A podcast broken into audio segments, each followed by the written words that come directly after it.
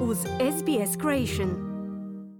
Za radio SBS Ana Solomon u današnjem prilogu govorimo o tome zašto bi svaka odrasla osoba trebala imati sastavljenu oporuku. Oporuka je pravni dokument koji definira na koji način želite da se raspodijeli vaša imovina nakon smrti.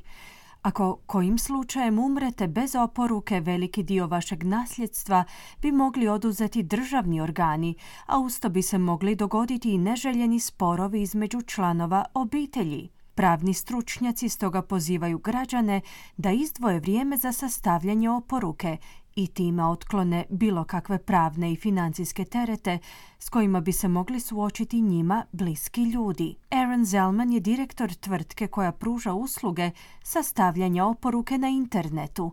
On kaže sljedeće. Stats are that it's roughly one in two Australian adults don't have a will in place, which means every day people are dying. There is no will, or people can't even find a will.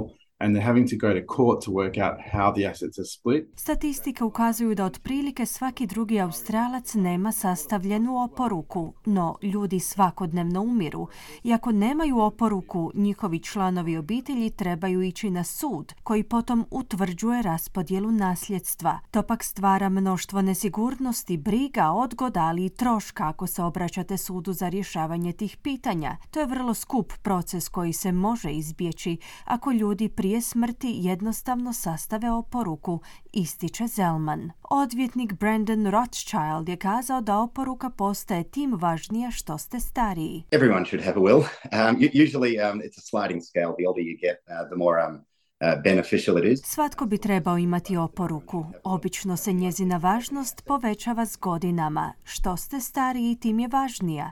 Odvjetnici obično svima savjetuju sastavljanje oporuke. Svi koji imaju nešto ostaviti u nasljeđe, istaknuo je Rothschild, dodavši da možete svoju obitelj poštedjeti puno muka ako umrete ostavljajući za sobom sastavljenu oporuku. The main reason for getting a will is Mean, it's for you, but it's it's more for your.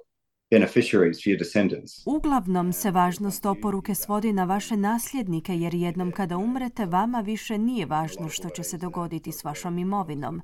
No ako imate oporuku, to će puno značiti za vaše nasljednike, koji će u tom slučaju potencijalno izbjeći mnoštvo komplikacija, zaključuje Rothschild. Nasljedstvo može biti bilo koja stvar koju posjedujete, a koja povećava financijsku vrijednost, poput kuće, automobila, nakita ili umjetnina, ali i novca na vašem bankovnom računu. Od te imovine ćete trebati oduzeti sve obaveze, odnosno dugove koje imate, kao što je preostala vrijednost hipoteke ili stanja na kreditnim karticama, te sve ostale zajmove.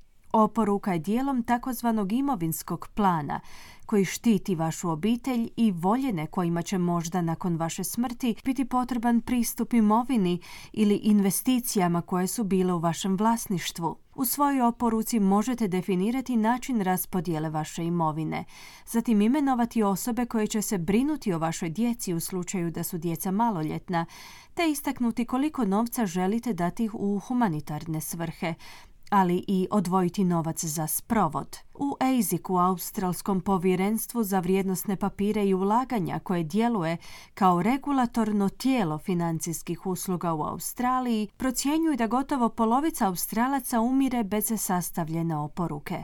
To pak otvara put vladinim organima da vam oduzmu do 30% nasljedstva. Brandon Rothschild je kazao da ljudi nužno ne trebaju platiti stotine dolara za sastavljanje oporuke.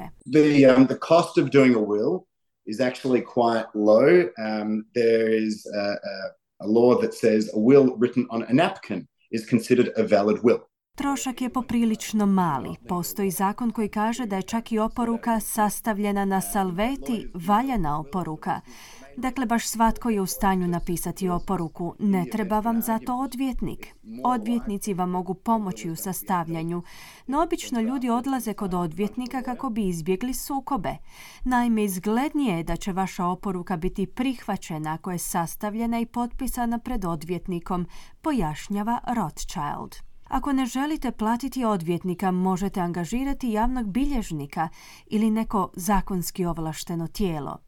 Javni bilježnik vam možda neće naplatiti uslugu ako ste umirovljenik, odnosno osoba starija od 60 godina, ili ako ih nominirate da budu izvršitelji vaše volje. Naime, izvršitelj je osoba ili institucija imenovana da provede uvjete oporuke. Osim toga, oporuku možete kupiti na internetu i sastavite ju sami. Ako se odlučite za potonju opciju, u ASIC-u preporučuju da ju date na provjeru odvjetniku ili javnom bilježniku kako bi osigurali da je valjana. U ASIC-u također savjetuju da pohranite oporuku na sigurno mjesto i informirate blisku vam osobu o tome gdje je pohranjena. Postoje neki drugi važni pravni dokumenti koje također trebate uzeti u obzir, kao što su različite punomoći. Punomoć je dokument koji nekom drugom omogućuje zakonsko pravo da vodi vaše poslove umjesto vas.